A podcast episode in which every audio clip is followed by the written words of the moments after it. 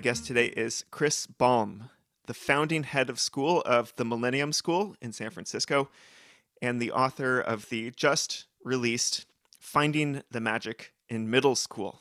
Chris, welcome to Off Trail Learning. Blake, it's great to be here. Thanks for having me. I am super excited for your book. Uh, we're going to talk all about it, but first things first, where can people find this book, which is now out there in the world, ready to be purchased?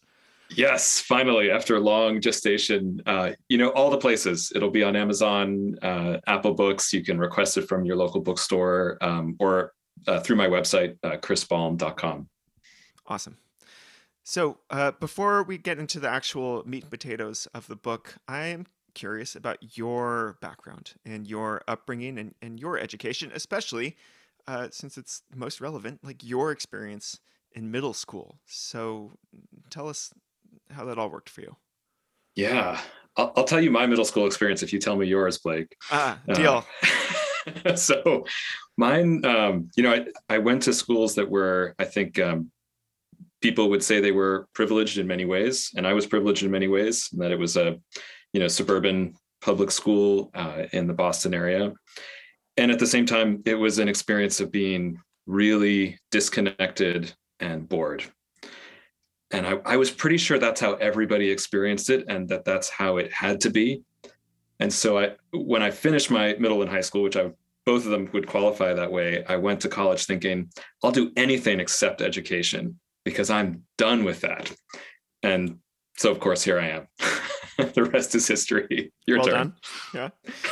Uh, well, you know I'm going to dig in more to this, but I, I will respond. Uh, my middle school experience uh, was was dramatic. It was a dramatic shift from from sixth grade to seventh grade. I, I did seventh and eighth junior high, a standalone junior high public school in, in Bakersfield, California, and and the biggest difference I remember was coming from this uh, seemingly kind of carefree and, and innocent sixth grade elementary school into this like vicious like pack of dogs experience uh, in in seventh grade. And and this first day that I stepped onto the the campus everyone was standing in circles. And and I was like where's my circle? Which circle mm. w- will I join? I have and the feeling was this this anxious feeling of like I have to have a circle otherwise I'm just out here in the wilderness and, and the dogs will eat me alive. Um, and and I ended up joining the the, the skaters, the skateboarder hmm. circle. Mm. Although I was never fully accepted, I was always a poser, uh, as the, the term we used in the '90s yeah. for, for skaters who couldn't skate, but they they wore the clothing and they they talked the talk. Um, and uh, academically, I think similar to you, I, I, was able to perform, but I was often frustrated and bored. And I, I, sort of marveled at the inefficiencies of the classroom and how often teachers would be focused on things which were not teaching or, or engagement yeah. Uh, of any meaningful kind. So, uh, survived, uh, went on to high school, had uh, somewhat better, but, but also similar experience. And uh, yeah, thought I wanted to be a scientist yeah. and then ended up in here in the world of alternative education. There we have it. Yeah, that I think that speaks so directly to the experience that most kids have, which is immense confusion. You know, in, in some ways at best, you know, trauma often, you know, at worst. But the sense of being thrown into a big institution where it's not clear what you're supposed to be doing exactly and it's not clear who you are because of how much is changing within you and the institution doesn't necessarily believe that it's meant to help you answer those questions hmm. still trying to kind of convey a whole bunch of static knowledge that mm-hmm. most kids uh, it's not remotely their highest priority mm-hmm. and for good reason so yeah i'm right there with you yeah it, it was like the same pedagogical model as as elementary school, but it's as if the, the educators all sort of missed some important thing which was different here. Like like eh, the the focus that we we gave as students in, in middle school was no longer kind of uh, kind of automatically de- deferential to adults and teachers it's like there was more of an us versus them. There was, you know, clearly as as the circles indicated to me, much more of a what are my peers doing? You know, where do I fit into this? Like that was the number one priority. It was just like social survival, and and all the school stuff was. It's like, oh, okay, you know, we're still doing this. you know, I guess I'll, I know how to play this game, so I'll continue playing it. Exactly. And that, I mean, if we actually design middle school based on what's happening in middle schoolers' brains, you know, we would design it to be first and foremost about figuring out the social world. And that's, they're so primed for it neurologically, and it's what they need to be happy and successful humans as adults. Um, so it, it absolutely can't be you know brushed aside to get to the academics mm. um, they have to be put on the same path mm-hmm. And I, I, wish that my middle school had had known that. Of course, there were great teachers there, but as a whole, um, I just don't think it saw that that was part of its job, you know, to help me figure out questions of identity or peer relationships or place. And as a result, I really didn't know why I was there. it just didn't really compute to me. I was kind of going through the motions. Hmm. So continue your your journey for us. Like, how did you end up as an educator? Tell us about becoming uh, a school founder and and just how your your approach to education developed and became what it is today and, and what is represented in finding the magic in middle school. Yeah. Um, so I showed up in college, uh, like I said, certain about one thing only, which was I won't do anything regarding education and I, I wandered off to become an aeronautical engineer. Uh, that lasted for approximately one semester. And then I began kind of pinballing around different majors, trying to figure out uh, what I wanted to do. And to make a very long story short, you know, at some point during college, I started to wonder, you know, did it have to be so bad? Uh, did and sorry to be more specific, did middle and high school have to be so bad? is that normal? Is it something about teenagers that they're just difficult and it's going to be a slog? Or could it somehow be different? And around that time, uh, and I know you'll know this reference, and probably your listeners will as well. It, I came across uh, the Sudbury Valley schools, and it was a swoon moment, partly because I had grown up practically next to them, had never known they existed, mm. and just Rough. suddenly was, oh God, I just desperately wished I could go back in time and go to that school. I mean, you know, I, I think I've since come to a more balanced view, and I've heard that uh, in your comments too. That you know, they're wonderful schools, and they're not, you know, there's no utopia out there. Um, but man, I I would have loved uh, the amount of freedom that those schools at least aspire to. Mm-hmm. And when that became you know something that i knew could exist i started to realize i don't think that my education had to be so painful and confusing and then you know i had been tinkering with doing something in business and being an entrepreneur and i realized i don't really care that much about making money uh, sometimes to a fault but i i have this entrepreneurial energy and i started to get excited about what what if i could do something really different in education? And you know in a way it was it was a repair attempt you know for my own path uh, but it, it also tapped into something that just continually gets me super fired up which is wondering what is human potential? Like what could we actually be like if you know our context and our schools and the people around us knew how to support us and, and knew how to offer the right degree of challenge and freedom mm-hmm. like what if all those so, school mission statements were actually real. Like they exactly. were actually accomplished. All this lofty exactly. language about making them, you know, the, the best of, of human potential. Right. Huh. Even 50% of that, if we could accomplish. Yeah. Um, yeah. Yeah. And, and so, what, what, yeah, what degree did you end up with? What did you end up doing as an undergrad? So I ended up with two degrees. You know, this is a result of the tinkering and pinballing around. Um, one in business and one in psychology. And then then I went and became a middle school teacher naturally. Where were you teaching? And and so, where did you go uh, to university? Yeah, I went to University of Pennsylvania. Okay. And um, had a, had a wonderful experience there. It had the level of freedom, you know, I think like most universities that I had been yearning for for years, and became part of my question, which is why do we wait this long to give people choice? Mm-hmm. Um, mm-hmm. You know, was that really necessary? Well, whole other topic. Um, but then I, there was a program that they ran um, that placed uh, Penn grads or current Penn students in teaching positions uh, in the Philadelphia public schools. So I showed up there, you know, clueless uh, kid from the suburbs of Boston, showing up um, in a pretty impacted low income neighborhood school in Philadelphia. And had kind of you know my eyes opened in it in an intense way. You know, I thought that my schools were rough. Um, I they were rough in a certain way, but this was a whole other level. You know, I, I showed up in schools that felt like prisons, and I I hate to say it that directly, but that they mm-hmm. they looked like it, and the atmosphere inside often really felt like it. Mm-hmm.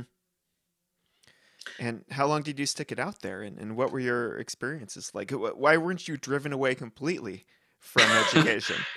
you know, in a sense, I mean this in the most positive way, it kind of radicalized me. Felt like, wow, there is this needs so much energy and love and help to turn systems like this around. Uh, and you know that that was despite I, was matched with a mentor teacher who was incredible who was just like a powerhouse teacher who emanated love and wisdom with firmness. Um, so it, it wasn't that all parts of the system were broken by any stretch um, but i saw how it was stopping adults from being as good as they could be and absolutely crushing the curiosity you know out of kids. Um, so I came out of that. I just did that program for one year, uh, working in uh, middle school classrooms, and then I started a nonprofit that was all about apprenticeship. As my my first idea was like I, I'm showing up here with this the privilege of this network, where I know people who are doing all kinds of different jobs, all kinds of professions, and I know that my students here don't have access to a lot of those people. Could I be useful to them as a bridge? Uh, since I'm, you know, barely able to figure out how to teach them anything. Uh, but I do have this resource uh, of this network. And so, long story short, started a 10 year long adventure creating apprenticeships for middle school kids that was pretty wild and showed me that you know you can do something radically different from what the normal experience is you know we had kids who were learning to fly planes after school or going to you know work in the police department or code software or become accountants you know every possible thing in between. Uh, that that could be part of their normal life. It could be something that literally thousands of adults signed up to do. Uh, it's all resource that's there in the community but there's no bridge kind of regularly built um, between these different segments so that uh, that was my first big adventure and took me all over the country uh, building these apprenticeship programs. And you you started the nonprofit when you were what 24 uh, tw- 22 i think. Yeah. wait wait wait. You finished with a, a, a, double major from from penn at what age 21 and then so, did a year of middle school teaching and then started a nonprofit? Basically yeah yeah some of the teaching cool. was while i was finishing there oh. it was a nutty time yeah, yeah. I, I didn't know wow. what i was doing in any of those domains and it was just wild tinkering and experimentation okay okay so you you grew this nonprofit what was that that organization called yeah it's called spark and happy to say it's still alive and well uh, sparkprogram.org for people who are curious and mm-hmm. running these programs uh, all over the us yeah. And wow, 10 years. I mean, that's a long time to develop your thoughts about education, especially if you are yeah. working in the trenches of the most classic form of experiential education, you know, apprenticeship. Yeah. Yeah. Thank you for putting it that way. That, that's how I feel about it too. It is the most classic, you know, the oldest play in the book in education. And yet we only use it in very specific domains normally, you know, around the trades in particular, where I think it's used quite well but there's no reason to limit it to just a few percent of the population. Okay, so where did you go from there? Okay, so then through Spark, I had been to a ton of different middle schools all over every every stripe, um, with the consistent, you know, context of them being in low income neighborhoods, um, and I came to feel like we really need some different ideas about how to set middle schools up. Like it seems to me like these are set up for frustration, you know, simply put, where they're not really taking into account what's going on developmentally for kids. So the kids are frustrated, the adults are set up to be frustrated, parents feel confused and under supported, and why are my kids changing this much? And as a whole, as a society, we just think middle school is the absolute pits. And there's no worse reputation, as far as I can tell, of any part of the education system. Mm-hmm. And my experience with middle schoolers is that they are some of the most extraordinary humans you'll ever meet because they're they're literally in transformation in front of your eyes and the fact that our system doesn't know what to do with that is really the system's fault not kids. I don't think middle schoolers are inherently a difficult age group, um, but they are. It's a very distinct age. So, long story short, after all this experience seeing middle schools, I came to feel like we need to redesign how this works, and started a new quest that also took ten years of um, first going around and trying to figure out how how would you start fresh in designing middle school and trying to work with people who were thinking more about neuroscience and psychology than you know how to improve standardized test scores and what would it look like if you started fresh? And then then we actually started that school in san francisco which became millennium school and had a wild and crazy second adventure of how to how to bring this to life and all the compromises um, that are involved in beginning a school but but worthwhile ones and you got fabulously rich in the process. That's, That's right. That's the great thing about being a teacher, right? Yeah, definitely. All yeah. the stock options are amazing for starting nonprofits. Yeah, if only. Well, you started a school in San Francisco during a very dynamic and you know upward moving period in in the history of the Bay Area, and I know that competition can be pretty fierce for in the private school in the innovative private school realm there. Like so many different really cool sounding schools have you know come by my radar in the bay area. Um, was it difficult to, to start the school? Was it difficult to get funding to get parents on board? Or did you find a that it, you had a really hungry and welcoming audience for this kind of thing? You know yes to all of the above. Um, it was insanely difficult and the project almost died at several intervals um, mostly because of trying to get enough money and trying to find a facility, which for anyone who knows the Bay Area knows that real estate is close to impossible here. So that almost sunk things. But interestingly, what it it was not a problem finding parents. Um, not to say that it was easy, but with a good amount of outreach, we pretty quickly found families that kind of agreed with us, basically saying, yeah, middle school seems like it's guaranteed to suck if we do the traditional route. Like is there can you convince me that there's a better way?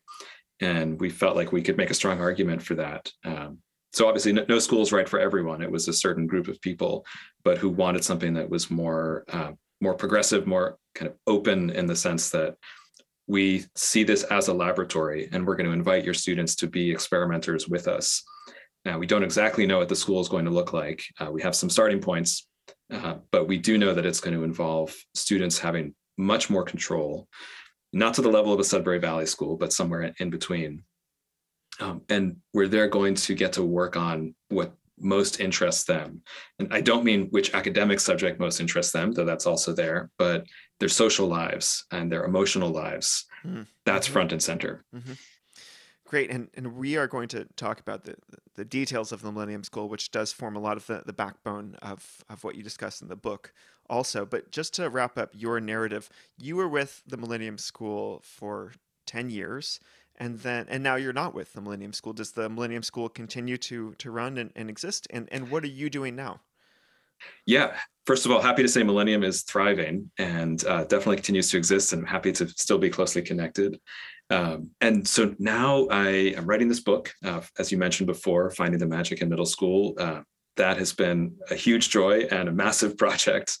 Um, working with people who are thinking about schools all over uh, in different ways. And then I just uh, joined a team in Japan to help start a new uh, international school there focused on uh, well being and environmental sustainability. Hmm.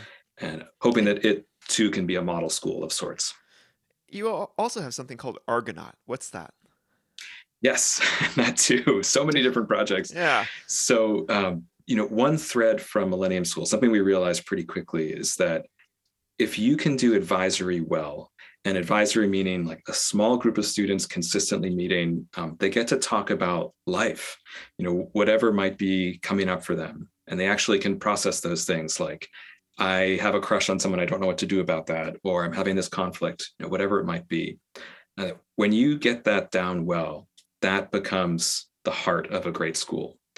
And it's something that I think every single person, not just talking about young people, deserves to have a group like this where you can be really honest and just make sense of life together versus trying to do it all on your own.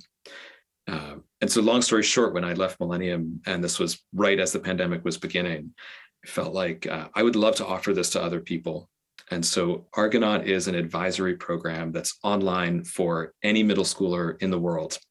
And uh, we have kids from four continents so far, um, every walk of life, meeting up consistent groups of about 10 just to, you know, we, we learn social and emotional tools, but first and foremost, it's about being there for each other through the ups and downs uh, that, you know, adolescence has no shortage of.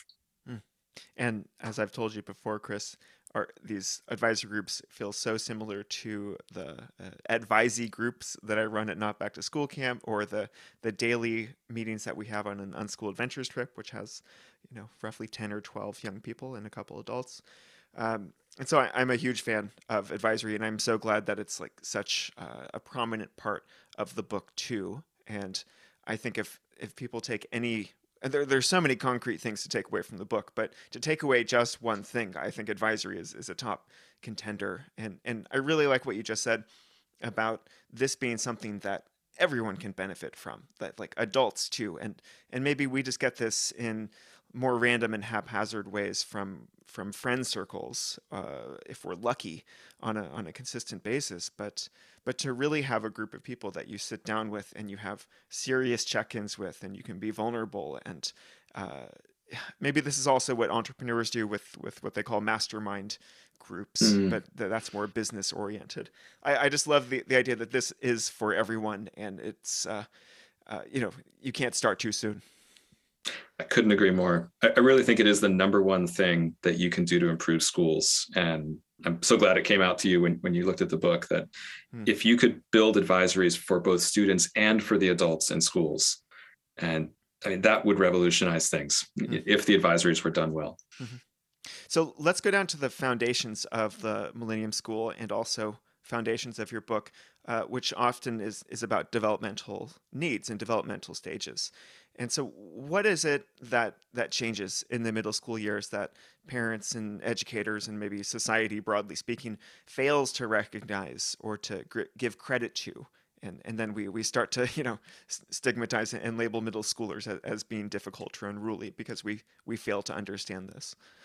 Yeah, thank you for that question. There's so much there. I mean, I think the essence of it is that we don't appreciate how deep the change is you know we you know there's we see elementary schoolers you know as parents we get accustomed to a certain way.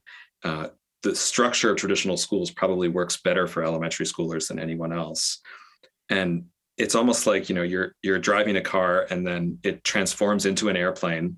And if you don't radically change the way that you are trying to be in that vehicle uh, something is going to crash and i think that's what happens to a lot of us you know we're, we're used to a certain way of parenting we're used to a certain way of teaching um, we're used to kids not being as distracted by the social world you know, all of those things. And then middle school happens and it is after early childhood it's the biggest time of brain development in our lives. You know we start as puberty begins um, we start to completely remodel our, how our brains work. And in particular um, we become intensely social creatures. And not to say that younger kids are not social, but it, it's different. Um, when puberty starts, you start to really be able to pick up how people are judging you. And you notice inclusion and exclusion and groupings, and you compare yourself. And this kind of changes everything. You know, once you're aware of that, you're constantly in this tension, which is, you know, can I be me, whoever that actually is? Or do I need to copy someone else who seems to be getting some status or mm. popularity mm-hmm. or whatever? Um, yeah, and you're, so you're, you're yeah. describing the like daily struggles of my seventh and eighth grade, you know, existence. Like the, the way you just said that, like the, it's it's almost a black and white decision. It's like, can I just go with what seems right to me at this moment, or do do I copy and paste someone else's behavior onto right. myself? Just like really well said. Thank you. And if if middle schools understood that, then you know, first of all, they would make time and space to socialize in different groups that are not always highly structured. Um, they would have these advisor groups that we've been talking about, so you can process your mistakes. Um, they would teach things like conflict resolution or managing emotions, or simply how to make friends or how to repair a friendship. Mm. You know, some of the most elemental things that make us happy people um, that somehow we just all take for granted. You you pick that up along the way. Um, you don't necessarily, or you don't when you need it. Uh, so these are some of the things, you know, as we were in that design process and launching Millennium School, we kind of came to feel like there are a handful of core developmental needs that middle schoolers have. Everything about the school should be designed to help them meet those needs. And when you're helping them, then you'll also see them be more motivated. That they will feel like school is for them versus this machine that they're being processed by. Mm. Um, and you know, in a nutshell, th- those three drives are the need for to figure out who you are, your authentic identity, uh, the need to figure out how to connect with people, how to belong among them, and then the need to contribute something and to feel valuable because you can contribute something. Mm. Yes. so that's those are the ingredients for a good middle school and, and you still can get to all the academics. In fact i think you can get to them much better but you start off with those needs and design for that.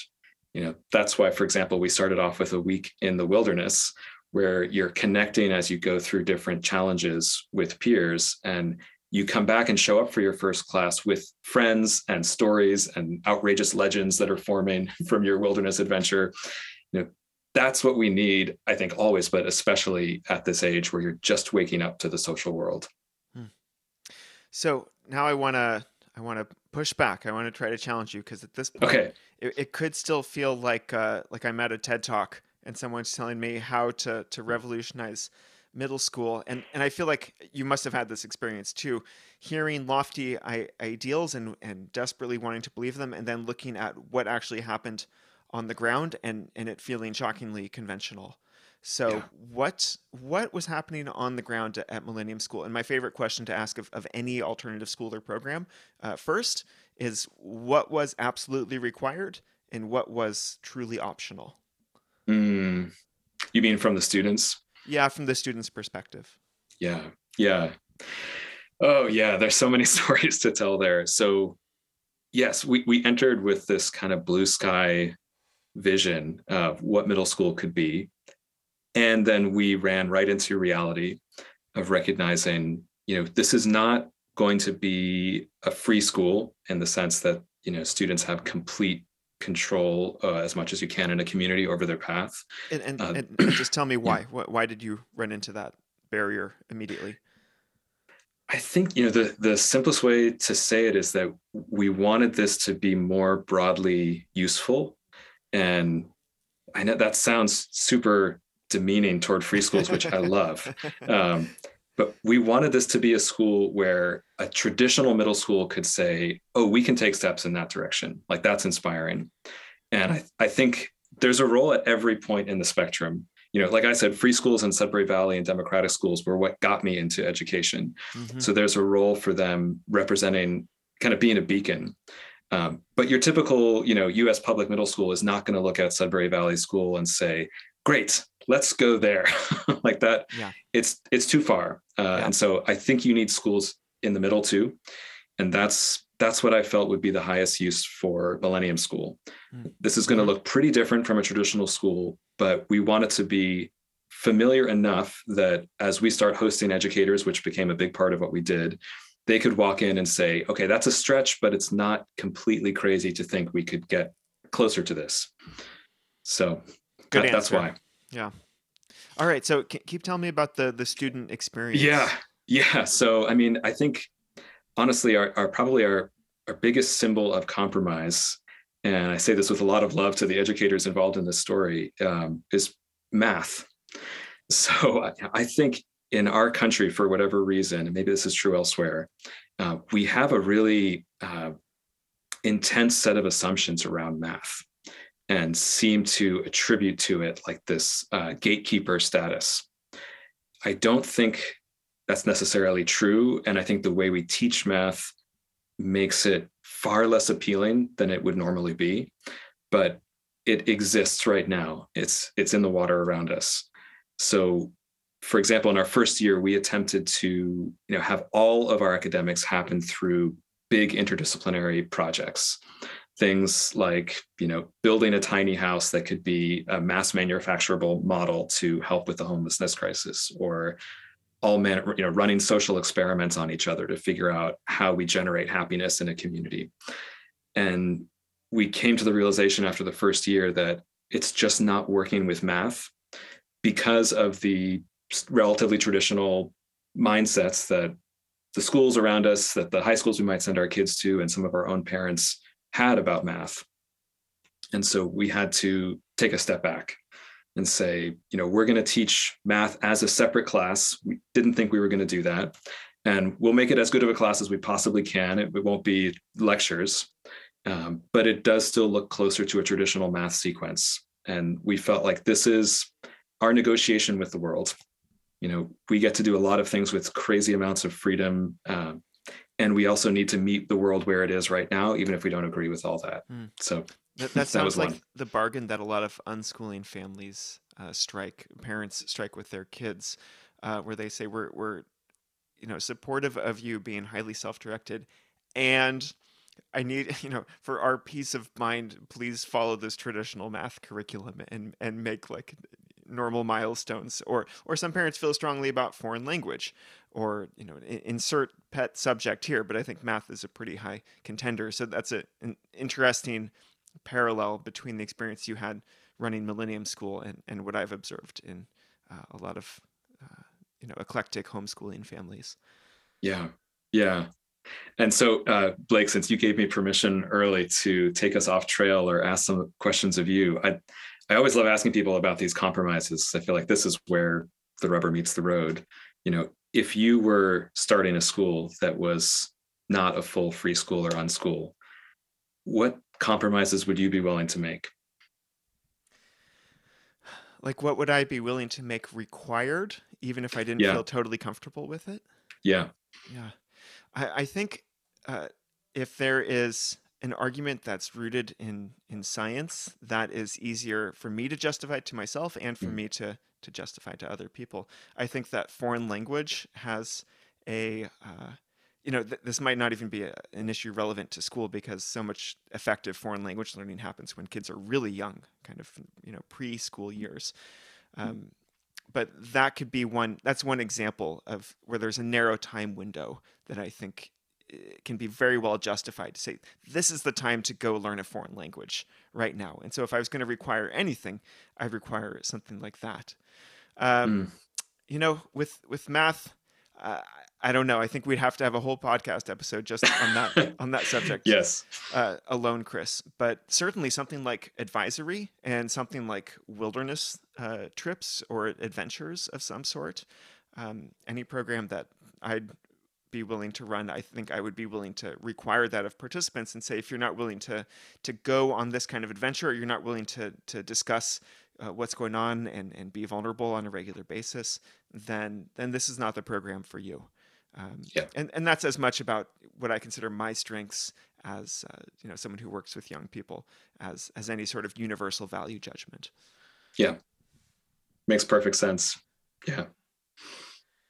Thank okay, you. so you required yeah. math in a like more conventional sense, and and outside of that, what what did Millennium students have to do, and and what were they given a large amount of leeway to to choose? Yeah. So they had to do what you just said advisory and wilderness experience. And then we decided that we would construct the outline of our projects. Uh, and we call projects quests at Millennium School. And so we would select the questions. Uh, the questions were often generated by students. So the, the origin of them could come from mm-hmm. many places. Mm-hmm. Um, but that the adults would select which ones. Um, and that was also part of that compromise that we needed some time to prepare some of the academic structure around them. Um, but the way the students went about answering the questions would be on them as much as possible. Hmm. So to give you one example, you know, we started the school um, the year that Trump was elected, and a student uh, asked the question. I'm going to paraphrase it and said, you know, is this ultimately about slavery? like is this the long you know tale of slavery? Is that why this happens? And so we made that our next quest question. Said we can't can't imagine a better one than that. Um, so the the quest question was has america dealt with slavery And I think, you know, obviously the first blush answer is clearly no. Um, but to really dig into that, like what is the legacy of this institution that existed and how does that shape our politics and how does that show up in your life and how do you want to look at this? That was really up to students. Mm-hmm. Uh, now, of course, lots of coaching and different people that they got to meet um, because that's such a broad question can be hard to even know where to begin. But they dove into it and they spent six weeks working on that question. And the final day, I'll never forget, there was a, a panel of people who had expertise about this in some way, you know, a civil rights attorney, uh, someone working in government, um, an elderly man who could, had lived through the Jim Crow era in the US South and could speak about it. And the students presented what they had come to feel, you know, about the lasting legacy of slavery in our culture and what we could do about it you know should there be reparations all of these really really tricky questions mm-hmm. and these were you know probably average age 12 year olds mm-hmm. and they rocked it i mean there wasn't a dry eye in the house the way that they could reference such intense topics and speak intelligently about what they might do as policy mm. it was one of those moments where i realized we just massively underestimate kids and when I imagine the the classic rebuttal that a middle schooler has to an educator, which is why is this important or why does this matter? Like it's harder to have that rebuttal when that's the quest or that's the project that they're working on. You're like, oh, you you, you think this may not matter? You think this this may not be a, relevant topic? You know, yeah, own, is on the, on the kid to, to say this is not relevant. Um, and and something that you described in the book that the three kind of core parts of quest teaching or, or the, the version of project-based learning that you used at millennium was to organize around a question number one to uh, what you call ride the developmental river which I, I, believe means pay attention to the specific developmental needs of middle schoolers number two and finally to uh, to present the findings and, and for the, the students to know from the beginning that they will be offering their findings to what you call an authentic audience. And, and, that is something and you just briefly mentioned it there as as you know at the end of the six weeks they presented to this kind of multi-age multidisciplinary group of people. But th- i find that to be so so crucial because there, there's nothing I, I, can think of, of few things more disheartening than to pour all your effort into a school project or homework or a test and what happens to it at the end of the day? It, it is shown to no one. It is it goes into a, a trash basket either metaphorical or literal. Uh, your teacher who has her attention split among 35 other people it, you know writes a few comments on it. Maybe you have a parent who cares enough to take a look but otherwise it's gone it's dead it doesn't matter. And and of course if it doesn't matter and that happens to you over and over again you're going to think that school doesn't matter. You're going to think that learning and education doesn't matter. So exactly. Yeah. T- tell me yeah. more about the authentic audience, like how, how you got over this, like nothing, none of the work I do matters hump that middle schoolers often throw up there. Yeah. I mean, and the bigger picture, exactly as you said, is, you know, for most of human history, middle school is when you stepped into adulthood and you started having to do things for real with real value and real consequence. And that's how people feel valuable you do things of value for someone else and you feel like a valuable person. So you know fast forward to today and middle schoolers have to ask for permission to go to the bathroom and they write papers that are forgettable because that's you know how it's been set up. And of course they're going to struggle with their sense of value as a result and their motivation. So the other piece too is you know for educators it puts us in a really awkward position that if we are the ones who are coaching students and helping to kind of draw out from them these ideas that they want to develop and then all of a sudden one day we change roles and say i'm also judging you and i'm the only one who's going to judge you you know i think students see through that. They see that we're highly subjective you know they can play to our soft spots um, and it doesn't feel as real or as worth working hard for. So for all those reasons, that idea of the authentic audience, I think it's probably the single best way to make project based learning work.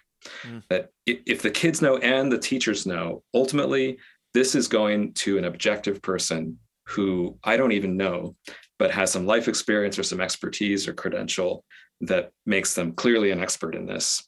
Um, and then the ideal is students surprise themselves in some way. You know, they're terrified going in, they feel unworthy, major imposter syndrome, and they go in front of a panel of who knows what it might be, depending on the topic, and they get serious responses from the adults.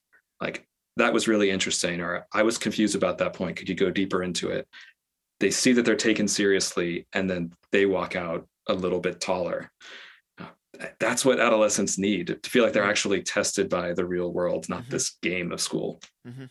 And a question we'll return to soon is uh, what can a middle school offer that uh, a home education uh, path c- cannot offer? And I feel like th- this is something like a, an audience, a significantly sized audience of adults who are not parents or family friends uh, who can it, offer this this authentic audience and like concrete uh, no bullshit like evaluation and feedback of, of student work that's that's a potential answer to that but let's circle back to that um, yeah. a little bit later. Okay so there at millennium school there were quests which were essentially big projects. I, I heard six weeks as as a time span for the yeah. the, the quest. Um, you mentioned earlier giving middle schoolers the time to just like hang out and connect with each other and and learn how the social life works. Like what did that look like at millennium it, really simply it just means not stuffing every second of their day mm. with activities mm-hmm. which sounds so easy but can be so hard to do that you know we had breaks in the morning to hang out and socialize you know we had uh, have 45 minutes for lunch instead of you know, I think the typical is 20 to 25 minutes in most that's middle nuts. schools. It's that's, nuts. I mean, that's nuts.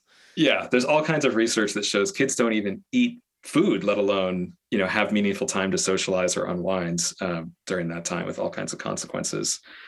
Um, you know, they had time, a lot of collaborative time during their projects as well, where you're not you know following a script or a worksheet, but it's you and three people that maybe you've chosen, maybe you've been random, randomly matched with, working on a big question and you've got an hour and you go into all of the challenges that we adults face of you know who's in charge here? How do i deal with the different personality? You know middle schoolers are really primed for that kind of learning mm-hmm. because their social radar is so good.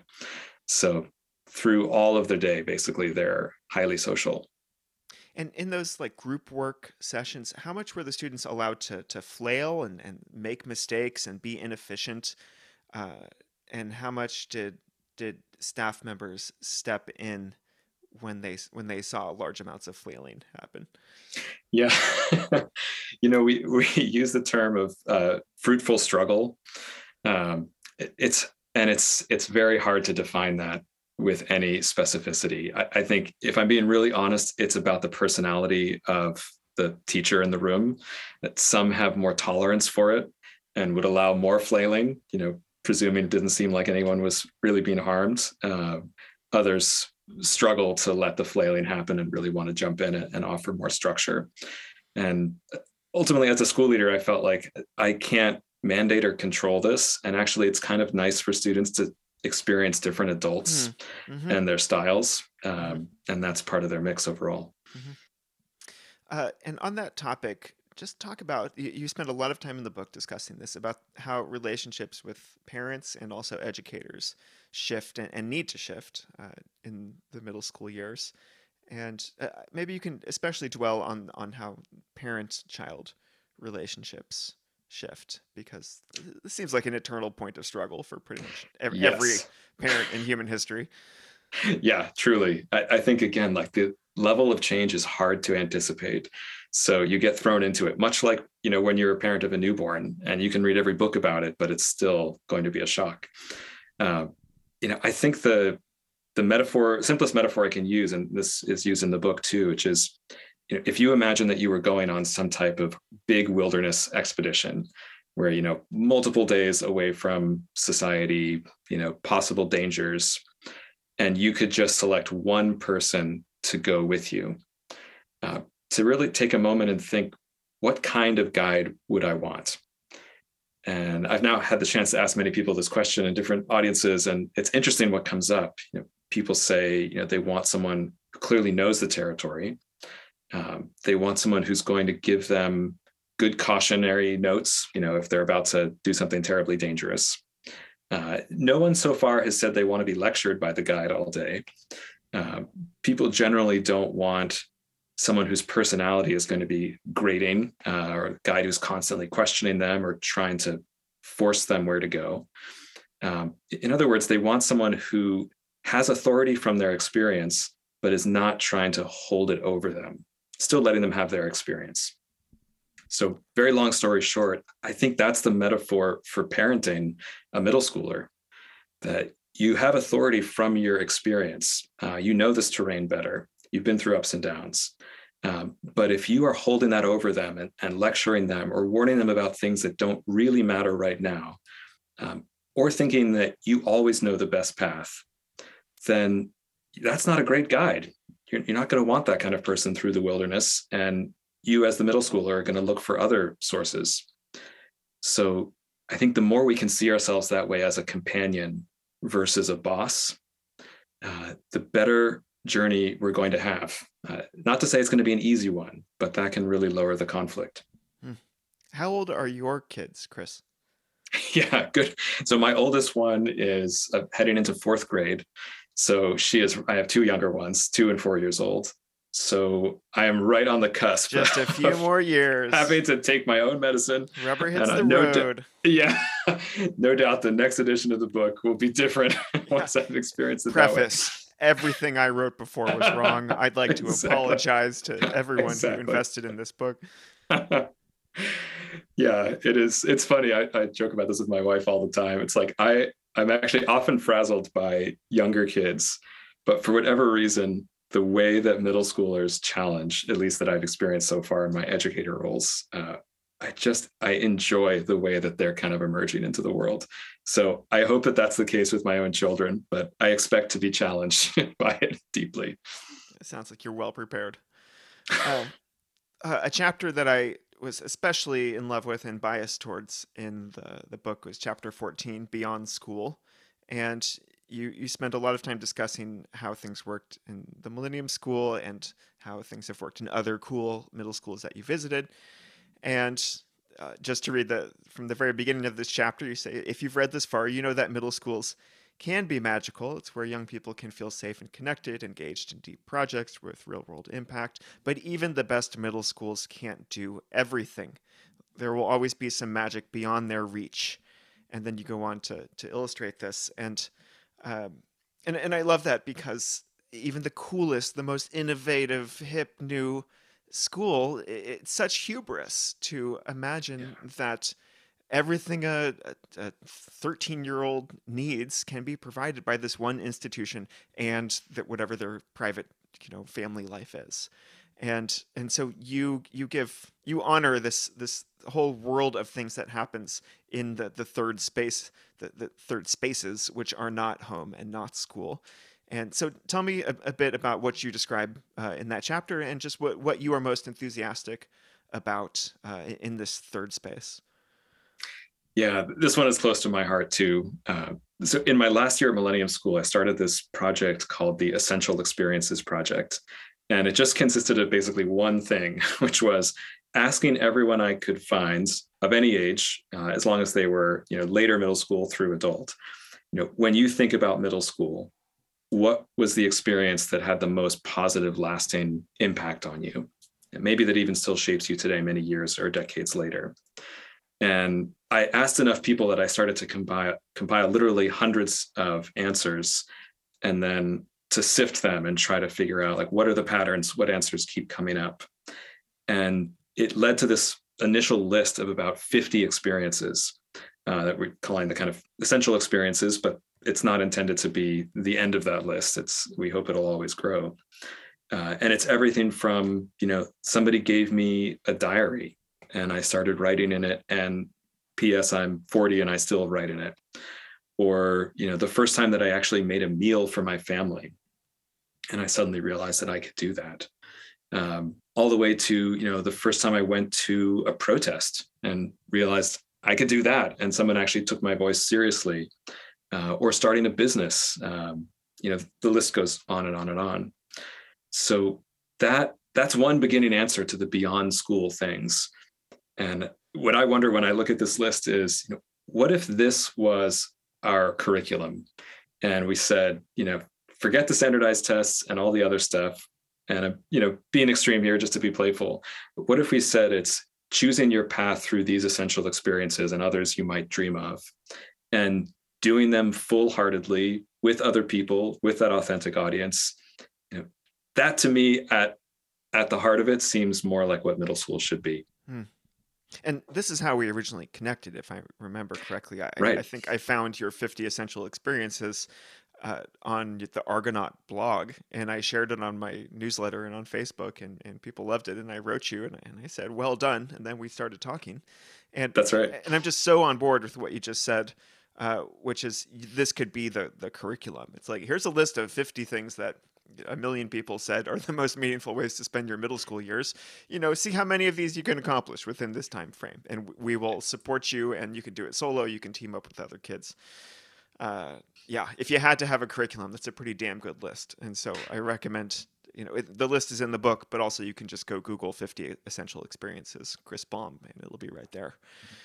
Yeah. Um, if we had to err on one side, if it was, you know, just to be extreme, either do those experiences or we're going to sit you down for nine hours a day of memorizing things in order to get into the right school yeah. so that you don't fail clearly the essential yeah. experiences would be a better path yeah because there's a lot of challenging and and boundary pushing you know difficult vulnerable things on this list and and so yeah they're not easy but like you said if it's between that and like being force fed content for seven hours a day uh, for five days a week then yeah come on. We know which one that's it. yeah. Exactly. And this just yeah. made me realize i don't know if i've asked you the question behind all this. So if you look back on your middle school years what do you think is the most positive lasting experience? It, it all happened after school. It, it mm-hmm. was it was friendships it was bonding over like trading card games like magic the gathering was a huge element of my yes. life it, it was learning how the social world of skateboarding worked and becoming very enamored with almost the art of skateboarding like how people turn concrete jungles into their their personal playgrounds through skateboarding. I always felt extremely compelling um, and I was learning a lot by playing like really good video games and computer games, like a lot of strategy stuff, RPG stuff, a lot of really social games. And so that was how I was learning to like embrace my competitive side and to like use humor and uh, you know l- learning these rules of of the social world. Uh, but like stuff that actually happened in school or was facilitated by school, uh, I, I am I am struggling struggling to answer that question in, in any reasonable time frame, uh, which is sad. And uh, yeah, if I was told go do some essential experiences, man, that would have blown my mind. Uh, you and me both. Yeah. Yeah. I guess also, that's why we're here. Yeah, exactly. Uh, in the Beyond School chapter, you also discuss uh, apprenticeships, which we already know is a topic close to your, hi- your heart. Uh, facilitated peer groups, which that's essentially advisory, right? Yeah, exactly. Yeah. And then rites of passage. This has come up a number of times uh, in discussions on this podcast. How do you conceive of of rites of passage, and and how did you try to make them work in Millennium? Yeah, so I would just conceive of it as a time when a community honors change and recognizes change. And you know what I say in the book is that they they will always happen because it's such a fundamental part of human existence. We're trying to make a story, make meaning out of how we're changing. But it's our choice whether they happen in intentional ways or kind of accidental ways. And I would say in our culture, we've lost a lot of the intentional ones.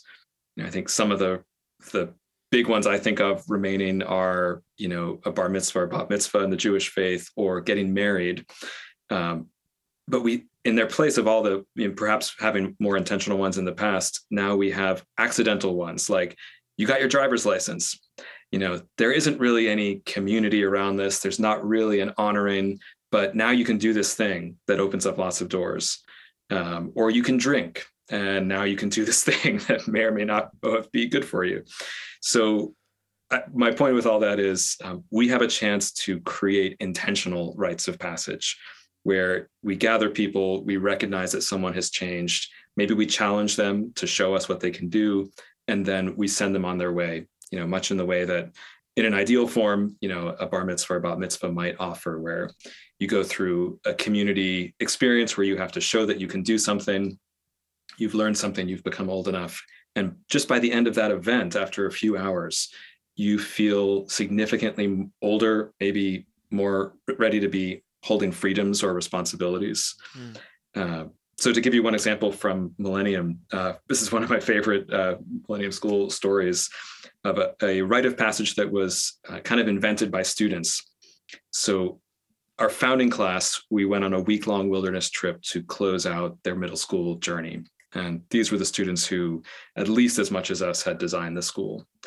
And we created this whole elaborate rite of passage in which they would hike to this secluded place up a mountain, each find their own personal spot. And then their advisor would kind of magically appear and give them a letter from their parents, which they didn't know was coming, that basically said all of the things that their parents saw in them, all that they appreciated, which sometimes can be hard to get across when you're, you know, just talking. But in this space, we thought they might really be able to receive. And we had this beautiful ceremony that we thought was the rite of passage. They received these, and then we gathered as a circle and they talked about kind of what they picked up from their parents and what they were noticing. And then we started hiking down the mountain, and we realized that um, the path we had planned to take was kind of washed out um, as it was June and the snow was melting. And there was like a 12 foot wide, incredibly cold mountain stream that was rushing across where we needed to go. And we kind of got to the edge of this and we were, you know, hemming and hawing, trying to figure out what to do. And then a student, an eighth grader, said, you know, I, this this could be our rite of passage. You know, what if what if you said we have to cross this stream, and when we get to the other side, we are done with eighth grade, and this would be the beginning of our high school time and you know they were going to graduate the next day uh, for in a formal ceremony in an auditorium. But you know we adults were all like yeah that sounds amazing. And so you know everybody took their boots off and strung them over their shoulders. And one teacher was kind of volunteered to be in the middle of the stream just in case help was needed in any way. And one at a time the students all forded this stream. And each time someone got to the other edge everyone just went crazy screaming and clapping and cheering um, and it was an unforgettable moment. You know, they realized you don't need a lot, you don't need an auditorium. Um, but we kind of agreed as a group of maybe about 40 people, like, we're going to make this river crossing kind of a sacred thing. And we know when you're on the other side, uh, you're done with middle school mm-hmm. and you're on to the next adventure. So, how many students did you lose that day? Only a few were swept downstream. So oh man, ninety percent success rate. Yeah, That's at least. Yeah. Amazing. exactly. Uh, you know, uh, my my critique of of modern attempts to recreate rite of passages, I'm realizing it is fairly uh, maybe academic and unfair because the original rite of passage would be recognized by like literally the entire society, which might just be a group of hundred people that, that right. you were you were part of, and so it really was like you're a ki- you were a kid yesterday, now you're an adult because you survived this harrowing experience, and. Right. And so it's it's impossible to recreate that, and maybe the closest thing we have is yeah, high school graduation, college graduation, um, things that that are overwhelmingly recognized and appreciated uh, for better or worse within our society. But I have experienced and witnessed powerful um, rite of passage type experiences in these smaller communities, on, more on the scale of, of what you just said, like 40, 50 people um, at Deer Crossing Camp, the, the wilderness camp where I worked for number of years, and I went there as a, as a kid. There was a, a teen leadership program, the LIT program, Leader in Training, and after those four weeks, uh, there would be a, a culminating three day, two night, overnight trip in the Sierras with essentially just the clothes on your back, very mm. intense, grueling. Uh, you had to learn a lot. You had to really pay attention, and uh, and once you finished that, then you were considered an actual lit. You you you had. Mm finished the program, and you were only recognized for this within this little Deer Crossing camp community, which is maybe 50, 60 people tops. and and then hopefully your parents at home kind of understand what you went through but but nonetheless it was it was powerful and impacting and that's one of my primary models for how like education or working with young people could be could be done differently and and better and that's one of the reasons I never went into traditional education in the first place because I witnessed things like that and something similar. Um, not a wilderness trip, but at not back to school camp, there is a, a sort of graduation process also. And so these, uh, for all of the the ways that we can never do a real rite of passage nowadays, these smaller organizations with caring adults um, can offer a pretty good proxy for that. I think you're right. We may not be wanting to send them into the jungle for a year to see if they survive, but we can kind of distill out that you know it's got to be something that feels really personal. There've got to be people around you that are kind of making it a social experience where they're validating it, and it has to have something that feels hard. You know, even if it's just walking in a super cold mountain stream for a mm-hmm. minute, something that's just a little bit of an edge of challenge or slight fear um, mm-hmm. that helps you realize you've pushed through something. Yeah, you know, that's it. That can happen in lots of different different settings. Yeah. Yes. Um, so when I read your book, Chris, I got the feeling that it's definitely directed at more mainstream families, the families that are still thinking fairly inside the box uh, when it comes to middle school. And your book exists to push them in kind of the, the first big push in the direction of like alternative or, and experiential and, and self-directed education. Um, so to anyone listening to this interview who feels like they're already out there in the land of like alternative, self-directed, experiential.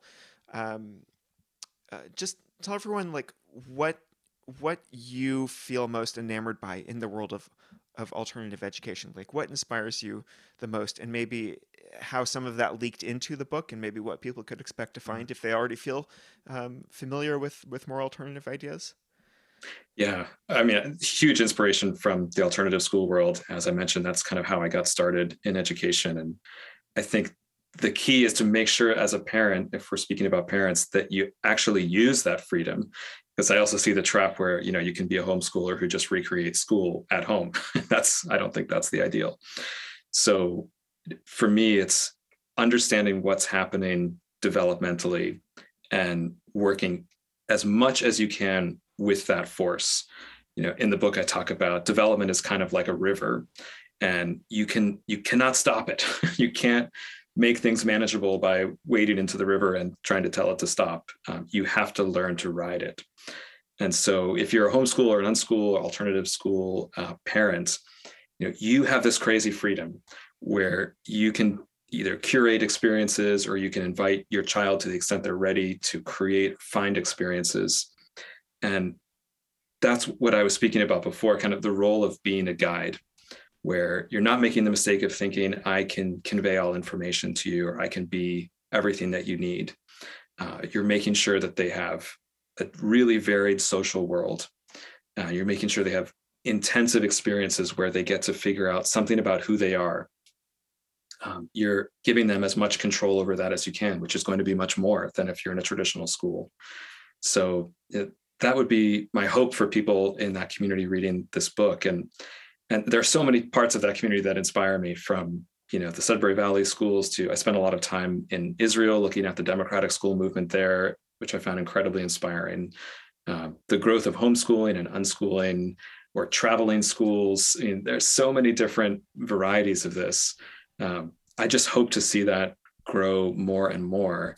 Uh, it feels like right now that there isn't you know there's not meaningful choice for most people unfortunately um, and as vibrant as the homeschool and unschool community is it's still so small i would love to see both it grow and more choices along the whole spectrum mm-hmm. pop up i have this yeah. idea that something that families parents who are already out in the alternative world can do with your book is they can gift it to their friends who have kids who will soon be in the middle school years and are still fairly conventionally minded. And you can say, here, here's all the cool stuff that can happen in middle school instead of it just being drudgery. And you know, the parents will will read that book and they'll say, oh wow, I love all these ideas. You know, I, we don't have something that feels like similar to a millennium school next to us. And, and then you know the, the parents who originally gifted the book can say, you know, you can join us over here in in unschooling land. You know, come, come join join the party, join the club over here. It could go in that direction. Um, I love that. I hope it does. um, uh, so I want to circle back to the question. I want you to defend the value of, of a school, like a, like a large mm. community with some structure, like Millennium School.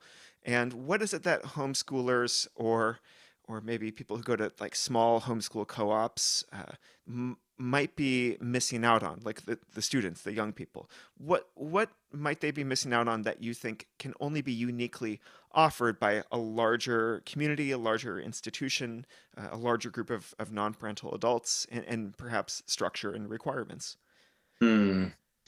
you know forgive me for this answer in advance, but I feel like that's kind of like saying, I want you to defend, you know, why is Italian food better than Japanese food or something like that. I think the answer is that an ideal world would involve tremendous variety uh, and with students able to experience different things and then have increasing degrees of choice. So there are just some students who prefer more structured environments. Um, there are some who prefer it at one year and not the next. Uh, I just think the answer is variety, and that's profoundly missing in our school system. Uh, but to try to answer a little more directly what I think you're getting at, um, not totally to dodge the question, you know, I think the first thing that comes to mind, the key mistake I think to avoid if you're going the alternative route is not to become isolated. And I know a lot of homeschooling families, and they actually seem like the opposite of isolated usually, or they found people, formal co-ops or otherwise, because I think they've been they've been pushed to do that. Um, and I, I hear of others that have become isolated. So I think the key is to know middle school first and foremost is about the social world. You're as a middle schooler, you're basically recreating every single part of yourself in a social context with awareness that it's being judged and that you're being included and excluded uh, that it has social impact. So they have to be social and ideally in a pretty diverse group. So if everyone is a homeschooler from the same town, I, am not sure if that's enough diversity. Uh, so meaningful, intense social experiences, you know, with spaces like advisory, so you can process what's happening. I think that's essential. And good homeschoolers, and unschoolers already do that. Um, maybe some still feel isolated and, and could head in that direction. Yeah, good answers. Um, all right, we are about to, to wrap up, but uh, one other thing that came up in your book, uh, you gave specific concrete advice for a lot of what I would consider hot button concerns uh, among parents, which include uh, phones, uh, um, identity issues like gender identity questions, social media, screen time, and uh, instead of just having you like read out your, your list of policy prescriptions here like what what spirit uh, lies beneath um, the the advice that you give to parents regarding these these like quickly developing and, and often quite sensitive uh, topics? Like does it all come back to developmental needs for you basically yeah you got it. I think it's you know we have to translate what they're saying. So like with the phone example if they're saying like everybody has a phone you know we have to translate that into what what's really happening developmentally is they're saying you know i'm afraid i'll be left out. You know, i think for most cases i don't know if this is going to cost me my belonging. And when you hear it that way you can realize like wow that this is really serious. Uh, it doesn't mean that you need to get them a phone but that's what they feel is at stake and belonging is everything for a middle schooler that's their foundation. So then once you have that developmental understanding of what's really going on then you position yourself alongside them to say okay i get that this is about belonging and i get that that's more important than anything else. So maybe i'm ready to give you a phone with certain conditions or maybe i'm not yet but if i'm not yet let's talk about how we create that feeling of belonging where are the spaces where you can feel that um, to me, that's the essential move here. Um, translate, see the developmental need at play, position yourself alongside your child so that you're helping them meet that need in a way that you're also comfortable with. And P.S., it's probably going to need to push you a little bit. If you're always totally comfortable with where they are, you're probably holding them back as an adult Ooh, because we're we're always lagging. You know, uh, we just we're lagging. We we remember them when they were tiny. We remember when we wouldn't let them cross the street without holding our hands, and it's just hard to believe how quickly they change for all of us. So you've got to recognize that your comfort zone is not where they should be. Chris, if people want to follow your work and other writing that you're publishing, uh, where can they go? What's the best place for all things Chris Balme? Thanks, Blake. Yeah, just my website, uh, Chris Balme, uh, B-A-L-M-E dot com. That would be the place. And because it sounds like you're not going to self-promote to the degree that I was hoping you would. You have you have an amazing newsletter, which uh, I've I've noticed some stuff which is in the book is is coming out in in similar forms, and there's also brand new content, and it's and it's free and it's and it's wonderful, and and I assume just go to your website to sign up for that newsletter. Thank you so much. Yeah, self promotion is not necessarily my strength. Uh, the newsletter is called Growing Wiser, and yes, you can get it through my website. Chris, thanks so much for this discussion, and I I now feel like I want to teleport back to my middle school years and have like a team of awesome adults on my side to just do them all over again. So, uh, thank you for that. I guess. gonna, that's pretty high praise, Blake. If anyone would be willing to teleport back to middle school after a discussion, then. I'm gonna pat myself on the back for that one. All right. Thank Thanks, you so Chris. much for having me. Yeah.